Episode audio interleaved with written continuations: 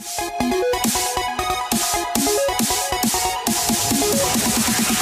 Namaste, benvenuti ad un nuovo episodio dell'Enciclopedia dei Videogiochi. Io sono Ace. E io sono Yuga e nel podcast di oggi parleremo di Super Mario World. Ma prima di cominciare parliamo di qualche news. Questo è secondo me un gioco molto difficile da affrontare perché è veramente uno dei giochi che ha fatto la storia di più di sempre, credo, all'interno del mondo dei videogiochi e soprattutto è per una delle mie console preferite, il Super Nintendo, che mi ricordo tantissimo. Ma parlando di di news stiamo ancora registrando sotto lockdown per fortuna dovrebbe durare ancora per poco perché siamo, stiamo registrando il 13 maggio quindi ci siamo ancora dentro e abbiamo un ospite. Per fortuna i mezzi ci permettono di parlare con persone a distanza. Oggi abbiamo un ospite speciale abbiamo il copy voicer Lorenzo Bagnale. Ciao! E un ospite speciale che, che grande ti ringrazio per questa cosa. Io adesso poi ti faccio il bonifico a parte per questa bellissima introduzione Grazie ragazzi, è un piacere essere qui a parlare di videogame, è una cosa meravigliosa. Non è tanto nelle tue corde perché tu tratti altro, però io e te ci siamo conosciuti appunto grazie a un gruppo Facebook che è il gruppo dei podcast italiani e un po' anche ci siamo visti al Festival del Podcasting, abbiamo avuto modo di interagire un pochino lì, ma poi appunto su varie conversazioni eccetera ho scoperto che un po' ti piacciono i videogiochi anche. Ha voglia, guarda che allora il problema è questo, che oggi se hai tante passioni eh, non sai dove cominciare, quindi il problema qual è che diciamo voi mi, tu mi conosci, siamo conosciuti anche dal vivo così, nel mondo del podcast al momento ovviamente parlo di comunicazione, ma la, la comunicazione per me cos'è? È un po' tutto, no? è narrazione su diversi media soprattutto e quindi il videogioco è, è, una, è un medium su cui vengono veicolate delle storie pazzesche oggi o comunque insomma dove diciamo è possibile provare delle esperienze diverse. Tutto questo giro di parole per dire che i videogiochi sono una delle mie grandi passioni anche se non ne parlo molto diciamo appunto nei miei canali ad oggi utilizzati però sì sono moderatamente nerd anzi anche più che moderatamente quindi sì è nelle mie corde. La domanda che facciamo a tutti gli ospiti è come mai hai scelto di voler portare Super Mario World? Ma perché guarda diciamo che così una cosa al volo penso sia semplicemente il più bel videogioco a cui abbia mai giocato in tutta la mia vita. È sempre bello, eh, molti degli ospiti appunto portano il proprio videogioco preferito e, e anche proprio dal punto di vista della storia dei videogiochi, come dicevo, è stato fondamentale. Ma scopriamo un pochino di più di che cosa stiamo parlando. E ora un po' di musica.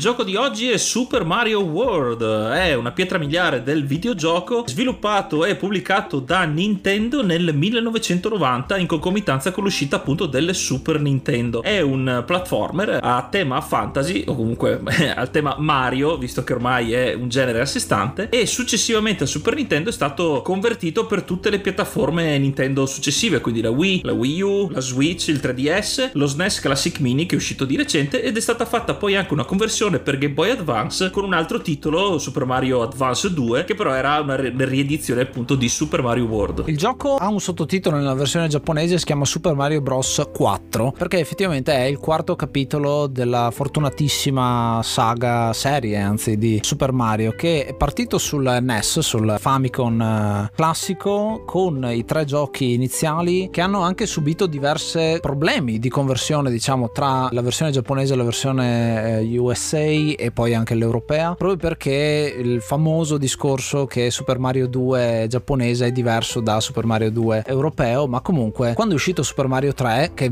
se vi ricordate era anche pubblicizzato nel film, uh, come si chiamava quel film? Il mago dei videogiochi. Il mago dei videogiochi, c'era, c'era dei, del gameplay all'interno di quel, quel gioco lì. Super Mario 3 espande quello che è stato fatto con Super Mario 1 e 2 che sono più o meno simili tra di loro, parlo della versione originale è giapponese, mentre quella europea è Doki Doki Panic con adattamenti al mondo di Super Mario. Super Mario World inizialmente viene sviluppato proprio come Miyamoto prende Super Mario 3 e cerca di implementarlo in questa nuova console che aveva 8 bit in più, quindi 16 totali. Inizialmente appunto portano Super Mario 3 ma poi decidono di rivedere un po' il progetto e togliere un po' di cose e aggiungerne altre, quindi pian pianino si aggiungono alcuni degli oggetti particolari ma se ne tolgono tanti, effettivamente rispetto a Super Mario 3 3 ci sono grossi cambiamenti dal punto di vista del gameplay. E comunque rimane un gioco di lancio perché stiamo parlando della console appena uscita che doveva competere con eh,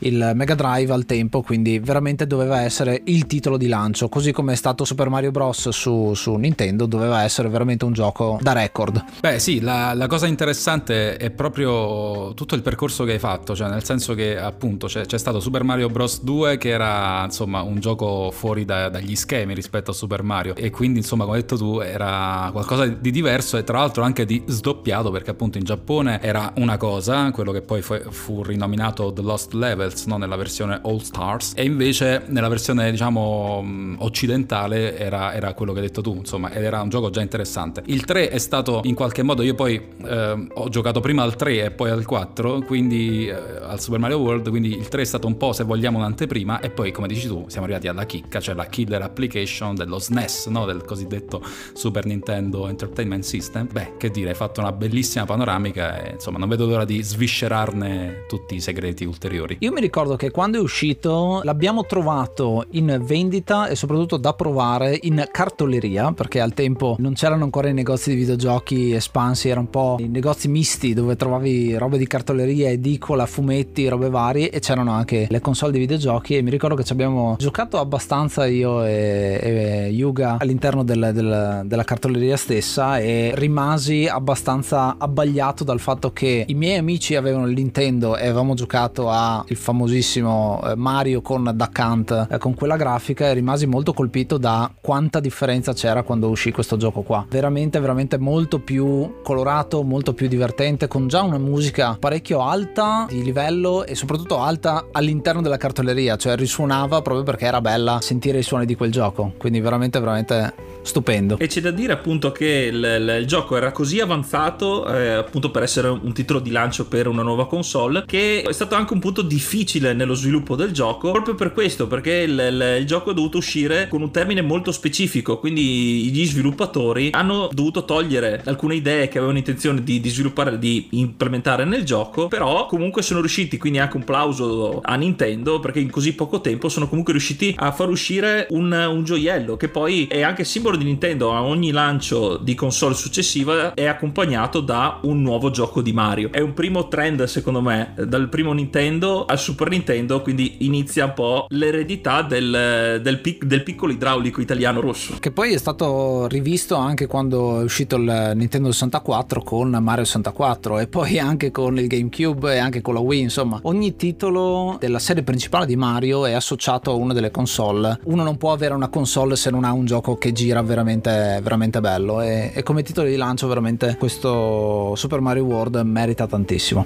Andiamo un po' nel dettaglio a capire come si gioca questo platformer.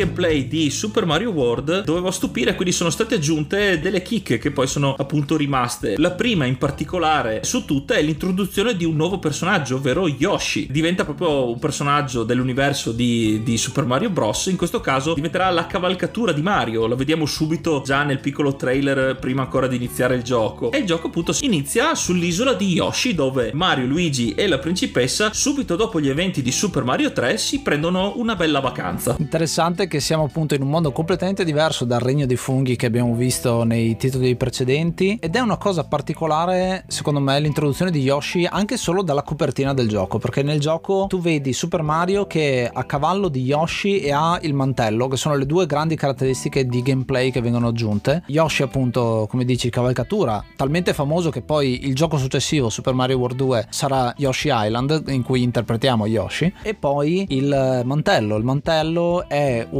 sostitutivo di quella che era la tuta volante di Super Mario 3 in questo caso ha degli poteri simili nel senso che ti permette di volare con la tuta Tanuki era quella con la coda per poter volare. In questo caso il mantello ti permette anche di poter restare a mezz'aria quindi anche saltarti completamente degli schemi ad un certo punto premendo il tasto indietro nel momento giusto diciamo in modo da poter prendere di nuovo quota oppure anche di andare giù in picchiata e distruggere i nemici quando ci finisci sopra con la testa il gioco è un platformer dicevo una cosa che io apprezzo tantissimo è il fatto che ci sia una mappa di gioco che c'era anche in Super Mario 3 ma la mappa di Super Mario World a me lascia veramente i brividi addosso perché è una deformazione un po' professionale perché io sono un urbanista sono appassionato di mappe cartografo quindi da quel punto di vista lì io adoro quando c'è una mappa di gioco. E in questo caso possiamo scegliere già dal, dall'inizio se andare a livello 1 o a livello 2 quindi già la possibilità di avere un bivio e ce ne sono tantissimi all'interno di questo gioco anziché avere un mondo lineare è una cosa molto particolare e che incide molto sulla rigiocabilità del, del gioco perché il gioco può essere finito normalmente ma poi ci sono una serie di segreti uno dietro l'altro almeno tre grossi grossi diciamo proprio come tipologia di segreto perché ce n'è uno che è un mondo nuovo anzi sono praticamente due mondi completi nuovi e poi per arrivarci bisogna trovare dei, una serie di ingressi segreti per ciascuno degli schemi. Gli schemi come sono abbiamo un primo mondo che è la, l'isola di Yoshi appunto Yoshi Island dove noi iniziamo da questa parte e in questo spazio troviamo i primi sette schemi. Il mondo è diviso in otto mondi con 7-8 schemi per ciascuno dei, di, di questi mondi. Iniziamo appunto dalla casa di Yoshi e poi possiamo andare a Yoshi Island 1 Yoshi Island 2 poi c'è un 3 un 4 e poi c'è il castello. Alla fine di ogni mondo c'è uno schema castello in cui andremo ad affrontare quelli che sono i figli di Bowser perché Bowser ha rapito la principessa un'altra volta. Ricordo che non si chiama Peach ma si chiama ancora Toadstool in questo gioco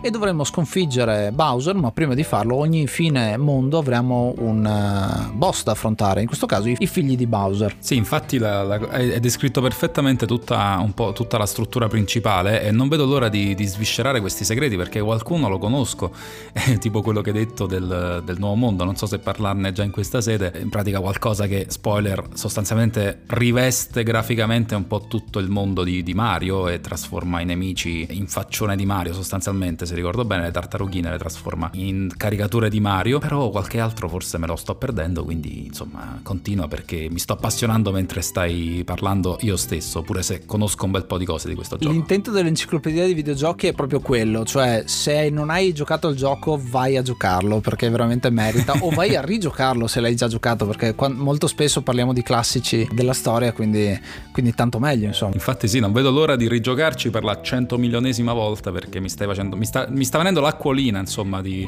così, a, a, sentirne la descrizione. Ad esempio per i segreti ci sono segreti più estetici, quindi giusto per trovare delle scorciatoie, come hai detto Ace, ma anche segreti utili, quindi già nel primo mondo di, dell'isola di Yoshi troviamo il segreto che sblocca i blocchi di colore diverso, di colore giallo, mm. perché all'interno dei, anche già dai primi livelli vedremo degli spazi dove dovrebbero esserci delle, dei blocchi da distruggere che però sono invisibili, vediamo solo il contorno. Sbloccando come prima cosa i blocchi gialli, quelli di colore giallo in tutto il gioco diventeranno accessibili e quindi questo faciliterà alcuni schemi più avanti. Anche più avanti del gioco, quando ci sbloccheranno altri colori, si potrà tornare indietro perché alcune zone saranno accessibili più facilmente rispetto a prima o addirittura saranno accessibili per la prima volta. Quindi viene incentivato il backtracking, eh, soprattutto poi nel mondo speciale dove è quasi fondamentale aver sbloccato tutti i blocchi. E eh, non mi ricordo esattamente in che livello te lo dice però c'è un piccolo, un piccolo dialogo una piccola, un piccolo textbook che, ti,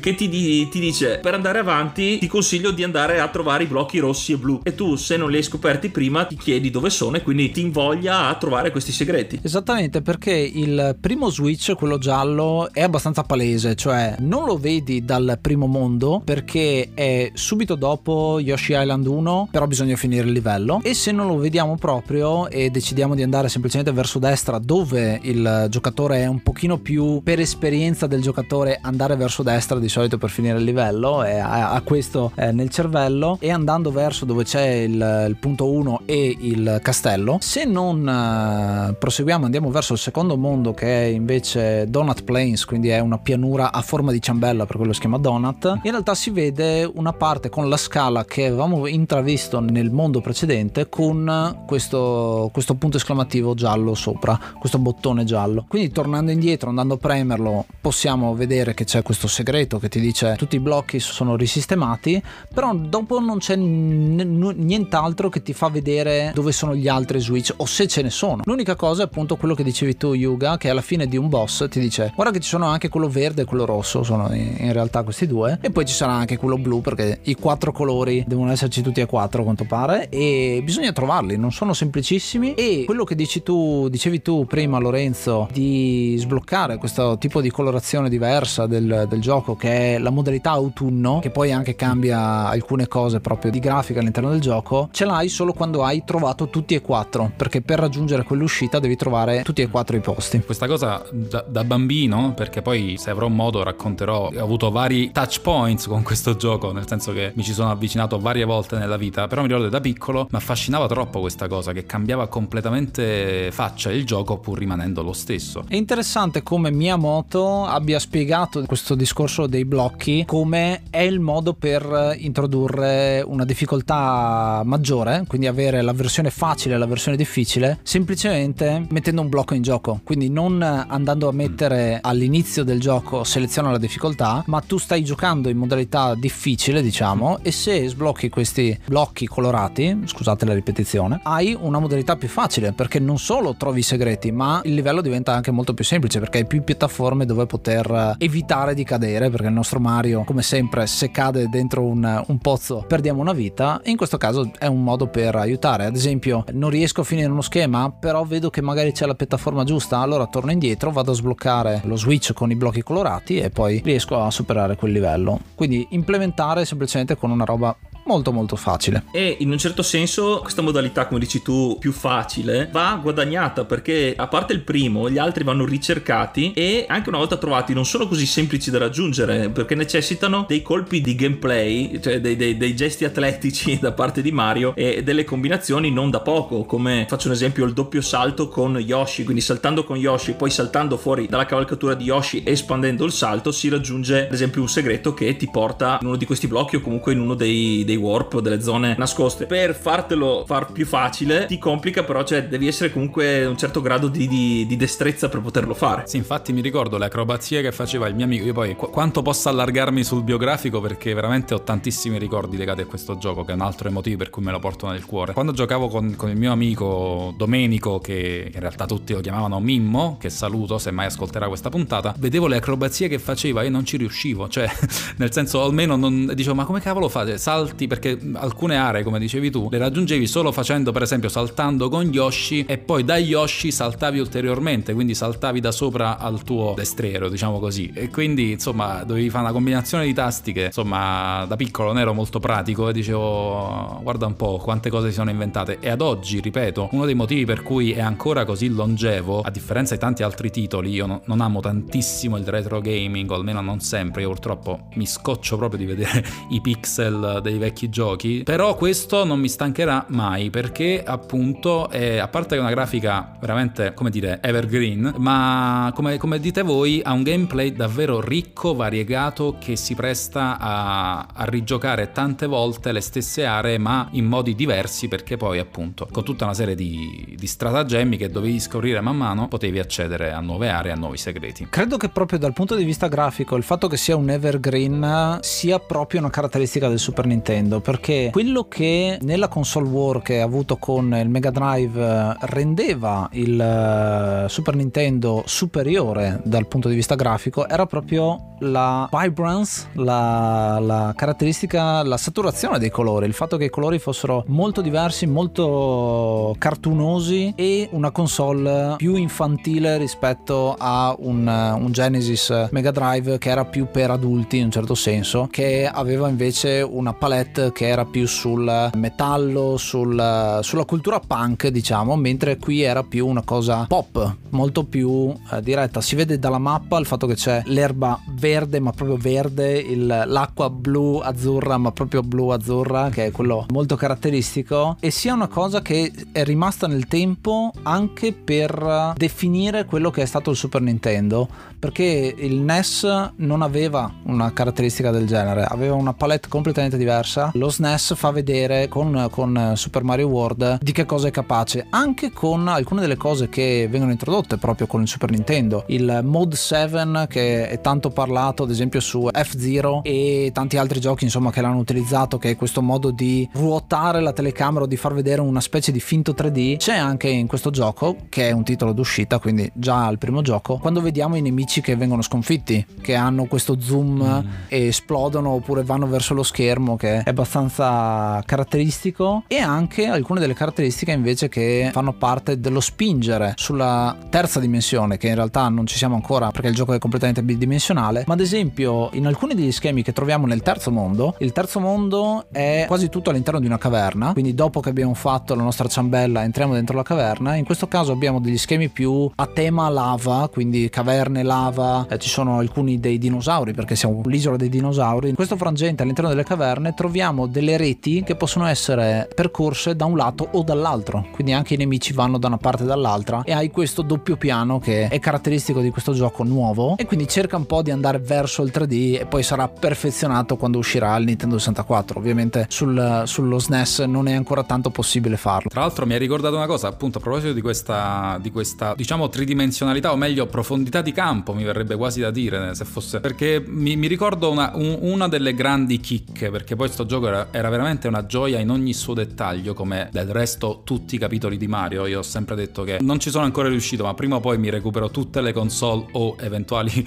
emulatori per recuperare tutte le versioni di Mario possibili almeno i giochi principali quelli diciamo appunto quelli platform dal 64 in poi e così via. Ma detto questo ogni, ogni gioco di Mario per me ha delle chicche assurde e, e, e appunto un, mi ricordo che alla fine di un boss, al termine di, di, di, una boss fight, praticamente che succedeva? Che Mario c'era questa mi, mini scena, mini scenetta in cui diciamo c'era il, test, il testo che, scro- che scorreva, no? Diciamo che spiegava sostanzialmente che era un po' un'evoluzione del sorry but our princess is in another castle, no? Cioè, però in realtà Mario ad ogni boss fight distruggeva un castello, che era appunto il castello dove c'era questo i Bowserotti, diciamo, come venivano chiamati nel manuale di gioco, i figli di Bowser sostanzialmente. E quindi praticamente lui tirava fuori dal, dal, castello l'uovo perché lui salvava queste uova di Yoshi sostanzialmente, di, di, esem- di, altri esemplari di Yoshi, e poi faceva ogni volta qualcosa di diverso. Mi ricordo che in uno lo distruggeva praticamente a calci sostanzialmente, e poi invece un altro lo faceva saltare in aria. Cioè mi ricordo che faceva saltare in aria in questa piccola scena, diciamo questa piccola cutscene, diciamo così, sempre in questa grafica 2D, però mi ricordo che faceva saltare in aria questo castello, il castello andava in alto e cadeva sullo sfondo, che era tipo aveva le classiche collinette di Super Mario con gli occhi, con gli occhietti, tutto molto morbido, molto smussato, molto cartunesco. E ricordo che da quel momento in poi la collinetta praticamente, ahimè, aveva una, una, un cerotto,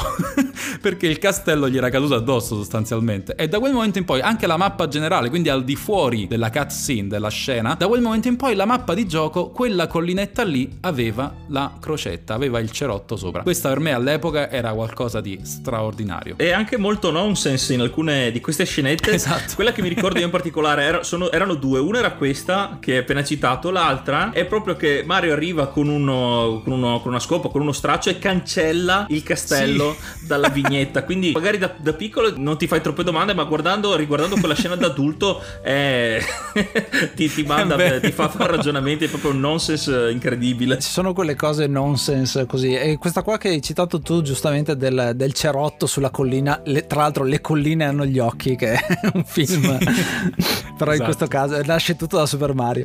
No, in realtà il, il cerotto è proprio alla fine del quarto mondo. Dopo che mm, siamo stati nella sì. caverna, usciamo alla sommità e abbiamo una serie di schemi aerei in cui eh, saltiamo tanto e in cui utilizzeremo tantissimo probabilmente il, il mantello perché è utilissimo in questa zona. E passando da un ponte all'altro arriveremo proprio in quella collina che poi verrà colpita dalla torre del castello che avremo fatto partire in aria. Interessante tra l'altro, adesso che siamo più o meno a metà, parlare dei Bowserotti perché ciascuno di questi ha un nome particolare. I Bowserotti hanno oh, un titolo ciascuno. Il primo si chiama Iggy, il secondo si chiama Morton, il terzo si chiama Lemmy, il quarto si chiama Ludwig e quindi pian pianino uno comincia a mettere insieme i puntini. Effettivamente sono tutte citazioni, citazioni di cantanti, di personaggi dello spettacolo. Iggy da Iggy Pop, Ludwig è Beethoven, sì. Lemmy è il bassista e frontman eh, dei Motorhead e così via, tantissimi, sono tutti quanti legati al mondo della musica. E a proposito di citazioni, vedremo anche il quinto mondo. Eh, dopo aver appunto fatto questa parte superiore, diciamo, del, del mondo, scenderemo e entreremo dentro la foresta dell'illusione, che nel titolo originale si chiama The Lost Woods praticamente,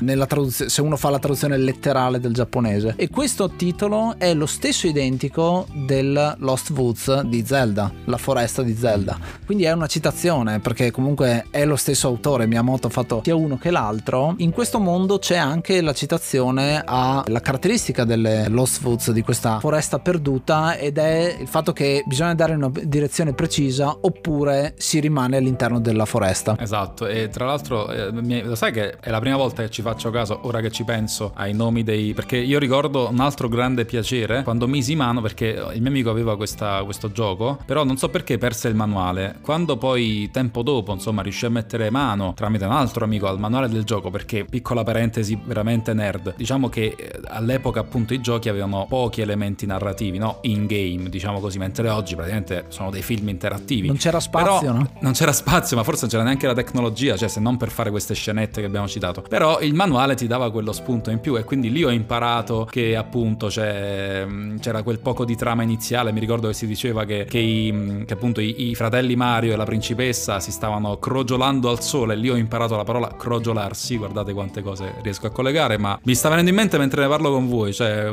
proprio lì, la mia infanzia. E mi ricordo che al, insomma tra i vari personaggi ovviamente c'erano spiegati, cioè c'erano elencati i, i nomi e, e, le schede dei vari Bowserotti, diciamo così, non ricordo come si chiamavano in inglese, e praticamente mi ricordavo i nomi, mi ricordo per esempio Ludwig, Ludwig van Koopa o Bowser, non ricordo perché poi c'era il nome Koopa, Bowser, che erano le due varianti americane o giapponesi, se non sbaglio, del mm-hmm. cattivone. E quindi c'erano appunto, quindi alcuni in effetti li avevo colte perché Ludwig van uh, Bowser o van Koopa, effettivamente i capelli scompigliati mi richiamava un po' Beethoven, però gli altri effettivamente, poi da piccolino non sapevo manco chi era Iggy Pop, quindi... E aggiungo come citazione, in questo caso segreta, dei nomi dei boss, che sono i Koopa Kids, mm-hmm. in questo caso sono dei boss segreti che sono fuori dai boss tradizionali, ce ne sono tre, sono sempre uguali ed è questa macchina di legno con delle piattaforme rotanti con dei dinosauri di triceratopi che girano e mm. Dobbiamo fare in fretta perché il ponte si sta distruggendo. In questo caso specifico la macchina che dobbiamo sconfiggere ha un cartello con il nome che si chiama appunto Reznor, che è una citazione a Trent mm, Reznor sì. dei Nine Inch Nails, quindi un'altra citazione musicale in linea con sì. tutte le altre. Ed è stranissimo vedere per un gioco etichettato per bambini come ci siano delle citazioni a personalità in realtà della musica che non è che piacessero tanto ai bambini, ma è più una cosa da adulti, soprattutto i Nine Inch Nails, che non mi, non mi sarei mai aspettato una cosa del genere. Proseguiremo poi uscendo dalla foresta andando all'isola di cioccolato mm. con una serie di altri scontri e qua vediamo, stiamo praticamente facendo il giro completo dell'isola e uno si chiede ma eh, se io ho visto più o meno il mondo totale, eh, siamo arrivati all'isola di cioccolato, dove sono gli altri mondi? Perché siamo solo al sesto e storicamente Mario ha sempre avuto almeno otto mondi, quindi mm. comincia a unire un po' i puntini vedendo che c'è una testa gigante aperta in mezzo alla mappa, dici forse devo proseguire di là. A un certo punto del gioco emergeva da una specie di baia, da una specie di, di, di, di bacino d'acqua, tu all'inizio vedevi solo delle, una sorta di barriera corallina, diciamo così, delle, delle, punte che emergevano. E poi a un certo punto mi ricordo emergeva questa specie, un po' come la caverna delle meraviglie di Aladdin, emergeva dall'acqua questa nuova area sostanzialmente. E da lì poi entravi forse nel mondo finale del gioco oppure comunque in un'altra area segreta, ora perdonatemi se non ricordo bene, però mi ricordo altro dettaglio grafico, cioè il mondo che si plasmava ed emergeva un'altra area. Eh, ricordi bene perché è proprio così che succede, viene, emerge oh. proprio dalla, eh, dall'acqua e ti porta al mondo 7 alla valle di Bowser che eh, ecco. sempre però ritornando ai segreti possiamo vedere anticipatamente trovando alcuni, eh, alcuni passaggi segreti. Non possiamo accedere ai livelli del, del, settimo mondo ma possiamo dare una sbirciata quindi ti dà quel, quel piccolo indizio una volta finita l'isola completa e domandandoci dove bisogna andare in realtà sappiamo che c'è c'è questo mondo da trovare. Quindi ti dà comunque delle, del, dei piccoli assaggi di quello che ci aspetta. Però questo è il mondo 7, quindi non è l'ottavo mondo. L'ottavo mondo è il primo mondo segreto. Ce ne sono due di mondi segreti in questo caso. Il primo è il mondo stellare, lo Star World, mm. che poi diventerà una caratteristica di tutti gli altri giochi più o meno, eh, perché da Mario Kart dove c'è lo Star World, c- ci sono le, le, le piste all'interno del mondo delle stelle e così tanti altri giochi che verso la fine diciamo hanno il mondo stellare, c'è sempre questo riferimento a un mondo in mezzo, in mezzo alle stelle stelle. In questo caso abbiamo 5 schemi, eh, quindi un po' di meno, ma perché sono le punte della stella, e ciascuno di questi può essere indipendente fin quando non finiamo lo schema relativo, al che si uniranno pian piano i vari 5 schemi e potremo andare tra uno e l'altro, ma per accederci abbiamo dei teletrasporti speciali che troviamo sparsi per tutta la mappa, sono delle stelle da premere e in quel momento verremo trasferiti in questo mondo stellare. Questi sono schemi leggermente più difficili, finendoli tutti e 5 e trovando guardandoli tutti e cinque avremo accesso all'ultimo mondo, il mondo 9, che è il mondo speciale, la, la zona speciale. In questo caso c'è un uh, ritorno alla semplicità. Il, lo schema è una schermata nera con la scritta special e, e il logo del, del, Super Nintendo, quindi i quattro colori. E in questo caso abbiamo una semplice striscia con otto schemi e questi otto schemi non hanno numeri, hanno dei nomi particolari perché si chiamano Tubular, Mondo, Groovy, che sono sì. tutti uh, nomi di, di esclamazioni missioni e sono caratteristiche, i livelli speciali con tutte le caratteristiche speciali. Il mondo tubular è strapieno di tubi, il mondo groovy, se non mi ricordo male, ha un sacco di cose su cui arrampicarsi e così via. Sì, infatti, ma cosa mi hai ricordato? Sì, sì, sì, ricordavo il mondo appunto, questo mondo pazzesco in cui effettivamente era tutto molto più difficile, in effetti, io ricordo certi livelli veramente, e qui in questo mi, mi tornarono utili gli, gli, emulatori perché insomma ti consentivano di, di salvare e caricare in punti altrimenti insomma, dove non era possibile farlo. E mi ricordo questa cosa, sì, tubular, groove, groovy, tutti questi nomi strani. Cioè, era veramente, cioè, mi verrebbe quasi da dire un mondo ancora più onirico e più fantasy. Onirico e un po' ironico, direbbe Crozza che imita Sorrentino, ma insomma, era ancora più fantasy e più onirico in un mondo già a sua volta fantasy. Quindi era veramente qualcosa di, di assurdo, insomma. Mi ricordo che mi sentivo trasportato in, in un'altra dimensione, pure se, se, eravamo ancora davanti a uno schermo con dei pixel. Quindi davvero bello. Mi, mi, mi stai facendo rivivere questo gioco davvero passo dopo passo, perché lo ricordo veramente alla perfezione, meglio di tanti altri giochi che magari ho giocato ieri. Quindi. Ecco, io concordo sull'onirico delle cose e sulle altre dimensioni, perché il mondo stellato è quello che possiamo considerare warp, le zone warp, ad esempio di Mario 1. Quindi sono posti segreti che trovandoli e collegando le varie, le varie stelle possiamo visitare il mondo che però non abbiamo ancora sbloccato. Quindi fuggevano da quello. È come però una dimensione parallela che ci permette di sbucare sbucare dove, dove, ci va. E lo Special World, soprattutto quello è più come la prendo come una carrellata dei titoli di coda vera e propria. Mm-hmm. Eh, alla chicca finale, che nell'ultimo sono livelli abbastanza corti, anche se più difficili. Alla fine, l'ultimo, proprio l'ottavo, ti mette prima, del, prima della fine del, dell'uscita dal livello, ci sono le monete messe in modo che venga fuori la scritta You are super player. Quindi anche un tributo. Sì. Sei arrivato fino qua, ti faccio i complimenti. sì, che bello, è vero, mi ricordo questa cosa. E tu stai giocando e vedi You are a super player. Fantastico. Sì, sì, sì, sì. Meraviglioso. E che sono monetine da raccogliere poi di fatto. Abbiamo parlato dei nomi di alcuni stage. La maggior parte degli stage ha un nome abbastanza standard, quindi il nome del mondo 1, 2, 3, eccetera, eccetera, quindi numerati. Poi ci sono alcuni stage particolari che sono i castelli, le fortezze che sono un po' diverse. Entriamo dentro la fortezza, non possiamo usare Yoshi in queste zone e bisogna trovare delle porte, insomma, per poter fuggire dal posto. Quando riusciamo dall'altra parte abbiamo il gate finale, da, il cancello finale, in modo che possiamo possiamo terminare il livello. Poi abbiamo le case dei fantasmi, che questi sono più... cioè non ci sono nemici e bisogna semplicemente evitare i bu che sono i nemici eh, numeri uno all'interno di queste, di queste, zone e poi ci sono i livelli segreti. Poi c'è un livello particolare nel mondo 7 poco prima della parte finale del castello finale della fortezza di Bowser che si chiama Sunken Ghost Ship quindi la nave fantasma affondata. Questa è una citazione un'autocitazione e ci fa capire che siamo dopo Super Mario 3 perché è la nave di Super Mario 3 che è affondata abbiamo affondato noi e dal regno dei funghi è arrivata ad affondare fino in questa zona. Quindi un po' di lore all'interno del mondo di Super Mario viene spiegata in questa maniera qua. Vero, vero, è una bellissima citazione, ma devi sapere poi in realtà che io li ho vissuti, cioè Super Mario World è stato di fatto il primo Super Mario che io ho giocato, forse ho giocato giusto al Bros prima. Quindi il 3 poi, che devo dire, devo dire la verità, scegliere tra il 3 e il World è come scegliere un po' a quale figlio vuoi più bene, perché sono davvero due capolavori. Scelgo il World perché effettivamente, eh, essendo anche venuto dopo, è un ulteriore mi- miglioramento. Però, come dicevate prima, il 3 aveva delle cose comunque diverse, se vogliamo, in più per certi versi. E poi ecco, giocando poi al 3 anni dopo aver giocato al World, appunto poi colsi nel World una serie di citazioni, tra cui appunto questa,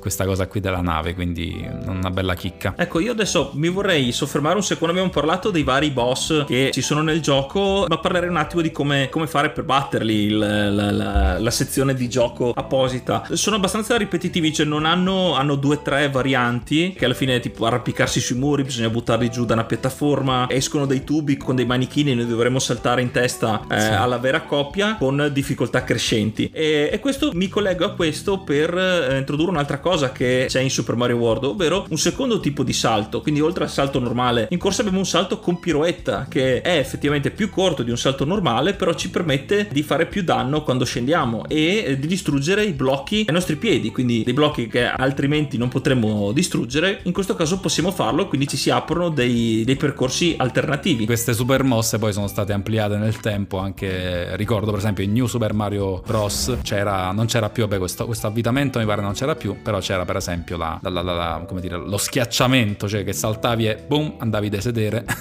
ti buttavi sulle cose. Quindi sempre, sempre, per la serie di quanto era longevo e, e, nuovo questo gioco che aggiungeva tante altre cose al semplice salto, insomma, che, che faceva Mario nel primo, nei, nei, nei, primi Super Mario sostanzialmente. Effettivamente quella mossa di bloccarsi a mezz'aria e andare in giù deriva proprio da Yoshi Island, perché lo faceva Yoshi all'interno del, del suo gioco e poi è stata eh, implementata anche su, su Super Mario. Un'altra cosa che volevo dire a proposito dei boss sono quasi una specie di allenamento e l'altra cosa era proprio sulle super mosse che volevo dire perché questo deriva proprio dal controller. Il fatto che il controller su NES aveva due tasti mentre qui abbiamo quattro tasti più i due dorsali e quindi abbiamo più tasti da utilizzare in sostanza. I dorsali vengono utilizzati per spostare la telecamera in alcuni dei livelli, non tutti, perché alcuni dei livelli sono livello a scorrimento automatico, che è un'altra cosa che io quando ero bambino odiavo tantissimo perché mi metteva un'ansia pazzesca il fatto sì. che eh, lo schermo ti rincorreva praticamente. Però appunto abbiamo la possibilità di muoverci con la telecamera e giustamente come avete detto la super mossa è la, la trottola che poi è rimasta e che era bellissimo da fare soprattutto col mantello perché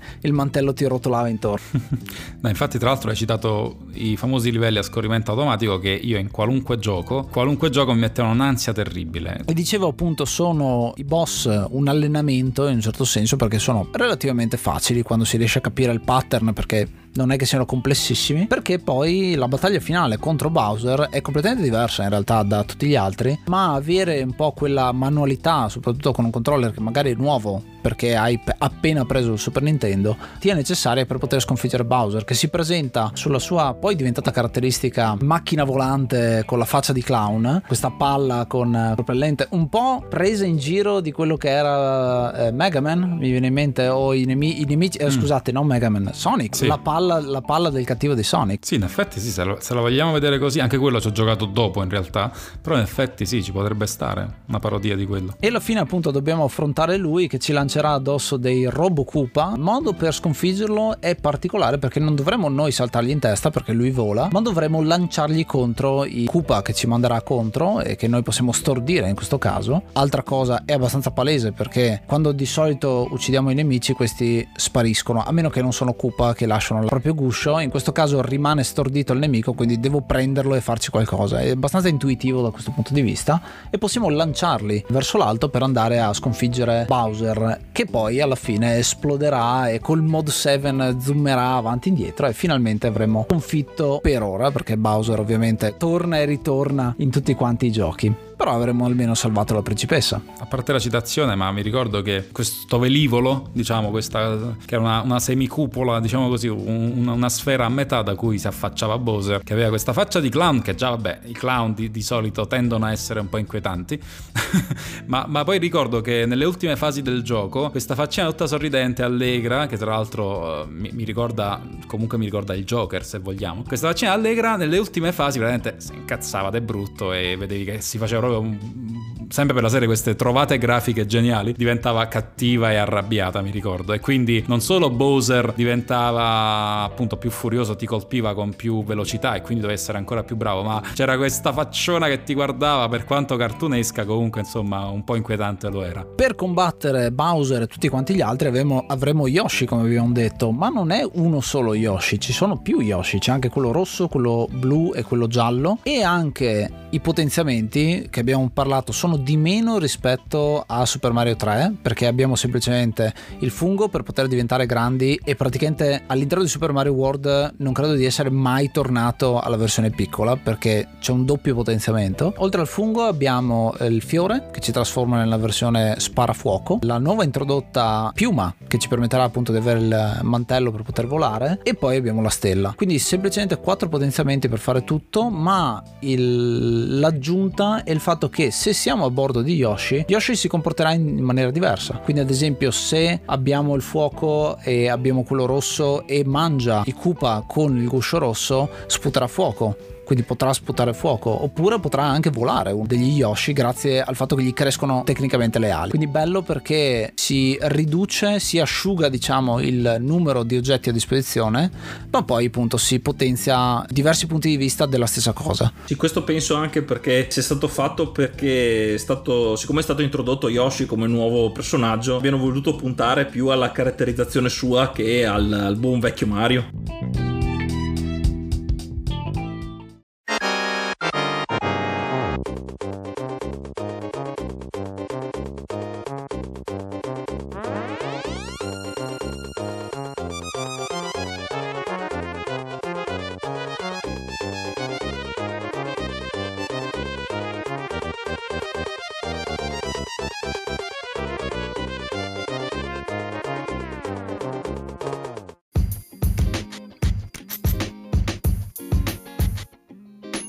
Bene, questo era Super Mario World, quindi che dire, è ovviamente una pietra miliare che ancora oggi viene giocato e io per questo gli do 8 8 Koopa e mezzo su 10.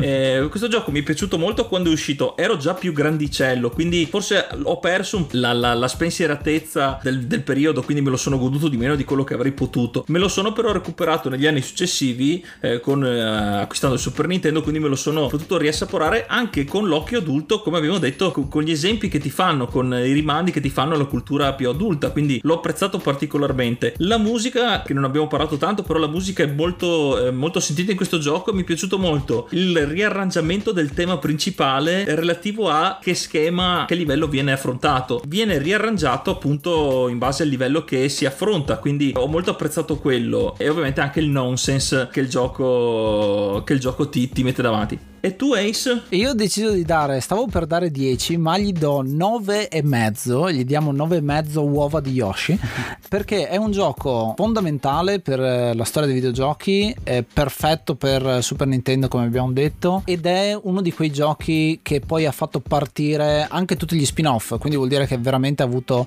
tanto successo, perché abbiamo avuto Super Mario 1, 2, 3 e poi questo 4 Super Mario World, e da questo punto in poi avremo sì un seguito in Yoshi Island, ma poi avremo Mario Kart, Mario Paint, eh, Mario is Missing, che è un altro gioco che però non è venuto granché, quindi sia positivo che negativo, ma ha avuto veramente di tutto e di più. Gli do un voto così alto anche perché, e questo è un ricordo che ho mio personale, è il primo gioco in cui il Mario che vedo a schermo è lo stesso che c'è sulla scatola, perché c'era anche sugli altri, ma in questo caso è veramente uguale. Al tempo era cui sì, si guarda la grafica e l'occhio vuole la sua parte, in questo caso è la prima volta che veramente ci assomiglia e quindi sono rimasto molto contento e colpito da, da, questa cosa, anche perché sulla scatola c'è anche Yoshi, Yoshi è uguale identico, quindi ho avuto questo, questo salto di qualità anche da quel punto di vista lì. Bellissima la musica tematica di Kondo, eh, a me piace tantissimo quando c'è un tema effettivamente che ritorna all'interno del, del, delle varie tracce. La Nintendo è sempre stata favolosa con questo. Non gli ho dato i 10 perché L'unica cosa che manca a questo gioco è dare un pochino di spazio a Luigi, mm. perché come sapete io sono fan dei second player, del secondo giocatore, proprio perché giocando con Yuga solitamente lui era il primo, io ero il secondo, e quindi sono fan de- molto di Luigi. E in questo caso è semplicemente ricolorato rispetto a Mario, non è ancora quello che poi diventerà con uh, All Star e anche tutti quanti i successivi, con i giochi anche dedicati a Luigi, diventerà un'entità a sé stante, non semplicemente uno skin, uh, uno skin change rispetto, rispetto a Mario. E tu Lorenzo? Guarda, no, allora io devo fare una parentesi perché ti vorrei abbracciare perché esattamente come te io sono sempre stato fan del Player 2, sempre. Quindi Luigi tutta la vita. Se c'era un gioco in cui c'era giocatore 1 giocatore 2 che aveva magari anche solo delle variabili grafiche, io sceglievo quello. Se c'era il Blanca... Eh, io, io, noi abbiamo anche dal primo episodio del, del, podcast parlavamo di Tarma che è il secondo eh, giocatore maschile di Metaslug. Ah ok, purtroppo mi cogliete impreparato perché Metaslug è un'altra grande mancanza mia, ahimè. Però nel caso avrei scelto scelto lui probabilmente.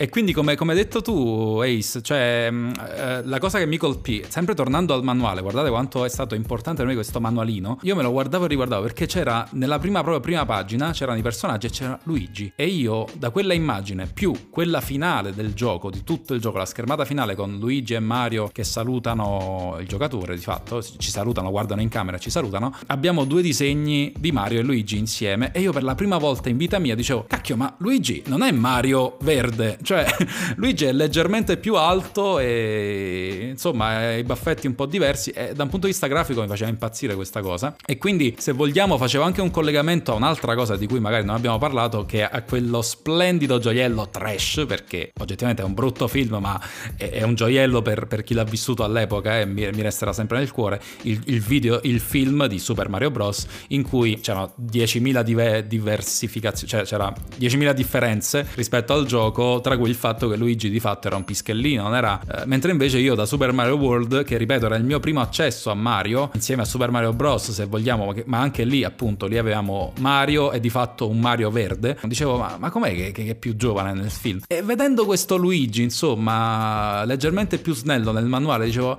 ah, quasi quasi potrebbe starci, no? non hai baffi nel film, però insomma di fatto è più giovane. Detto questo, quindi um, appunto Super Mario World non dà molto spazio a Luigi, però diciamo che in questo rimedia sì la versione All Stars perché inserisce appunto un, un, un, una skin diversa diciamo per Luigi che la fa appunto più snella. E poi le varie riedizioni abbiamo citato Super Mario Advance 2 che di fatto insomma era una versione potenziata di Super Mario World. Mi, mi piacerebbe se un domani la, la, la, riproponessero quella versione perché effettivamente aveva un sacco di effetti sonori nuovi e l, i giochi Advance di Super Mario quei remake lì anche del 2 per me sono dei piccoli gioielli. Detto questo passiamo ai voti e per me Super Mario World non può che avere almeno 11 su una scala da 1 a 10, 11 funghetti a questo punto, 11 funghetti uh, tipici di Super Mario. Perché? Perché appunto come ho detto è un capolavoro a tutti gli effetti, secondo me è un gioco veramente evergreen, persino per chi come me, ripeto, non ama il retro gaming. Io adesso se giocassi a Resident Evil 1 o 2, per quanto sì c'è il valore storico, ma io mi romperei le scatole perché l'occhio si abitua ai, ai poligoni sempre più definiti e io ad oggi inorridisco un po' di fronte ai vecchi giochi che per me all'epoca erano pazzeschi e probabilmente mi capiterà lo stesso forse che i giochi di adesso. Però invece questi giochi qui, abbiamo detto forse una caratteristica proprio della grafica dello SNES, fatto sta che Super Mario World per me ha una longevità estrema per tutti i motivi che abbiamo detto.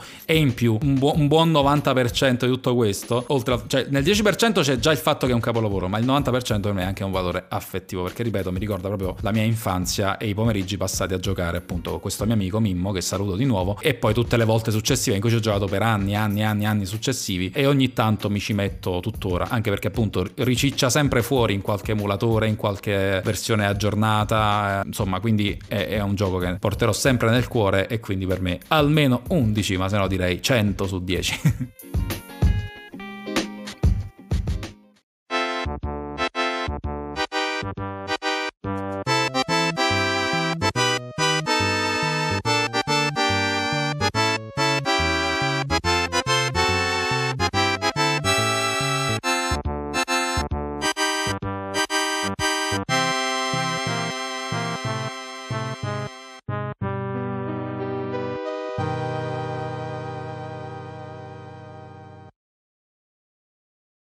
E questa passione effettivamente dei videogiochi si vede, traspare insomma nella puntata, quindi intanto ti ringraziamo per essere stato ospite e ci auguriamo insomma che tu possa essere ospite altre volte con altri giochi anche più moderni, insomma, visto che sei più da videogiochi moderni, mi sembra di capire, e hai qualche ricordo, insomma, e qualche eh, legame a quelli che sono i retro game. Ti lasciamo un po' di spazio per dire effettivamente quali sono le altre tue passioni, cosa fai su, questa, su queste piattaforme. Guarda, uh, sì, volentieri io ringrazio voi perché siete stati gentilissimi e con piacere potrei tornare assolutamente a parlare di altri giochi. E um, chiudendo la parentesi videogiochi, devo dire che in realtà mi cogliete in una fase un po' di limbo perché io negli anni appunto uh, sono, sono appassionato di videogiochi ma non così tanto e ahimè purtroppo questa cosa un po' la sto perdendo crescendo e sta cosa mi spaventa perché mi piace rimanere bambino, però questa cosa dei videogiochi un po' l'ho persa, quindi sto un po' indietro, sto alla generazione precedente, sto alla 360 praticamente, quindi mi sono perso tutto ciò che è venuto dopo, se non qualche eccezione giocata su PC, ma il mio PC, diciamo, gli voglio bene, ma non è proprio da gamer. Detto questo... Però ottima generazione quella dell'Xbox 360, eh? Eh sì, no, per me è una, una grande console e tuttora ho un sacco di giochi che, diciamo, li ho presi, ma poi ci ho giocato poco. Ad oggi potrei campare tranquillamente per anni giocando i giochi, giocando e rigiocando i giochi perché, che, che ho già, perché per me ancora la grafica della 360 per me è ancora eh, ottima, ecco, non, non, non sa ancora di vecchio assolutamente. E, e di fatto Uh, con l'eccezione di Batman Arkham Asylum che ho un po' giocato e in questo insomma devo dire che ho ascoltato il vostro recente episodio su Arkham, è meraviglioso quell'episodio, meravigliosa la serie Arkham. Detto questo insomma quindi videogiochi li adoro e quali sono le mie passioni? Eh guarda tante, nel senso che appunto tutto ciò che ha a che fare con, uh, con i media, con la narrazione, con uh, l'audiovisivo di fatto per me è, è motivo di, di, di, di, passione, quindi mi appassiona il cinema, le serie tv, i libri, i fumetti e così via. Proprio per questo questo diciamo entriamo anche nel vivo di ciò che sono, cioè di fatto sono un comunicatore, che vuol dire tutto e niente purtroppo, però di fatto sono, sono un, un, professionista diciamo del, dell'ambito della comunicazione, prestato anche al marketing e però sono anche un voice actor, cioè un doppiatore diciamo così, in senso mi, mi perdonino i doppiatori veri, quelli che doppiano i film perché hanno proprio un'altra tecnica, sono comunque, ho un cer- una certificazione professionale in doppiaggio, ma di fatto do voce, sono un voice over eh, actor, voice over artist, insomma fate voi, un attore vocale, diciamo così. Quindi unisco le mie due passioni, quindi comunicazione, creazione di contenuti, storytelling e così via, eh, narrazione in senso lato, con l'uso della voce. E, e qui arriviamo al mezzo che stiamo registrando in questo momento e che i nostri ascoltatori ascolteranno, cioè il podcast. Quindi di fatto ad, ad oggi sono proprio sono, sono diventato un, uh, diciamo, un producer, un consulente per ambito podcasting, quindi sto aiutando proprio di recente, ho iniziato ad aiutare aziende, imprenditori, liberi professionisti a mettere su il proprio podcast, quindi ho trovato la quadra in questo, in questo frangente qui. Nel frattempo continuo a lavorare con la voce, do voce a contenuti di intrattenimento, di, di marketing e così via in particolare sono una delle voci del canale YouTube uh, Il Lato Positivo, quindi insomma se mi sentite su YouTube sì, probabilmente sono io. e niente, però ripeto, le mie passioni sono tantissime, potrei, potrei aprire canali in cui si parla di fumetti, di videogiochi e così via, però ho scelto di parlare di comunicazione perché è un po' il fil rouge che per me accomuna un po' tutto e insomma comunicazione barra storytelling, quindi se vogliamo ci mettiamo anche lo storytelling con la voce e lì chiudiamo il cerchio. Quindi per tutte le informazioni direi copyvoicer.com? Sì, esatto, il mio sito, la mia casa digitale, come mi piace dire, di fatto è copyvoicer.com. Sono presente ovviamente anche un po' su Facebook con la mia pagina, diciamo, istituzionale, ma di fatto mh, mm, ci sto poco, sono più presente su Facebook come, come persona, quindi Lorenzo Abagnale, una B per chi mi cercasse, eh, però di fatto se mi dovete cercare se, per avere un quadro completo e comunque per avere accesso alle altre piattaforme, insomma, cercate copy con la Y voicer.com uh, e insomma mi trovate lì. Se no cercate Lorenzo Abagnale, una B, e anche su LinkedIn dove volete, insomma a seconda di, di, quanto mi volete formale, perché poi su LinkedIn siamo tutti un po' più, sai, incravattati, ma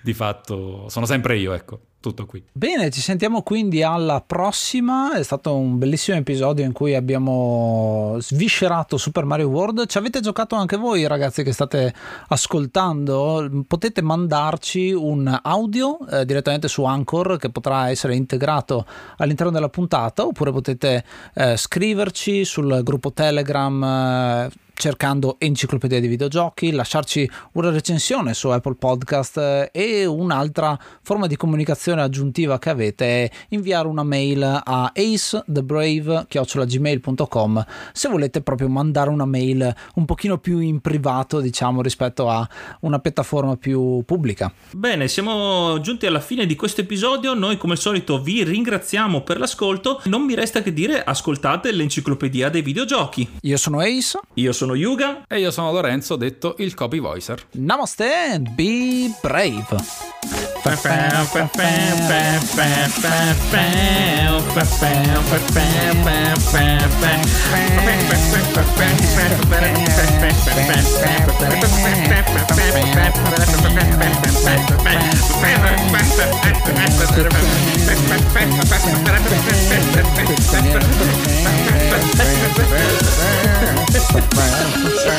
Yeah.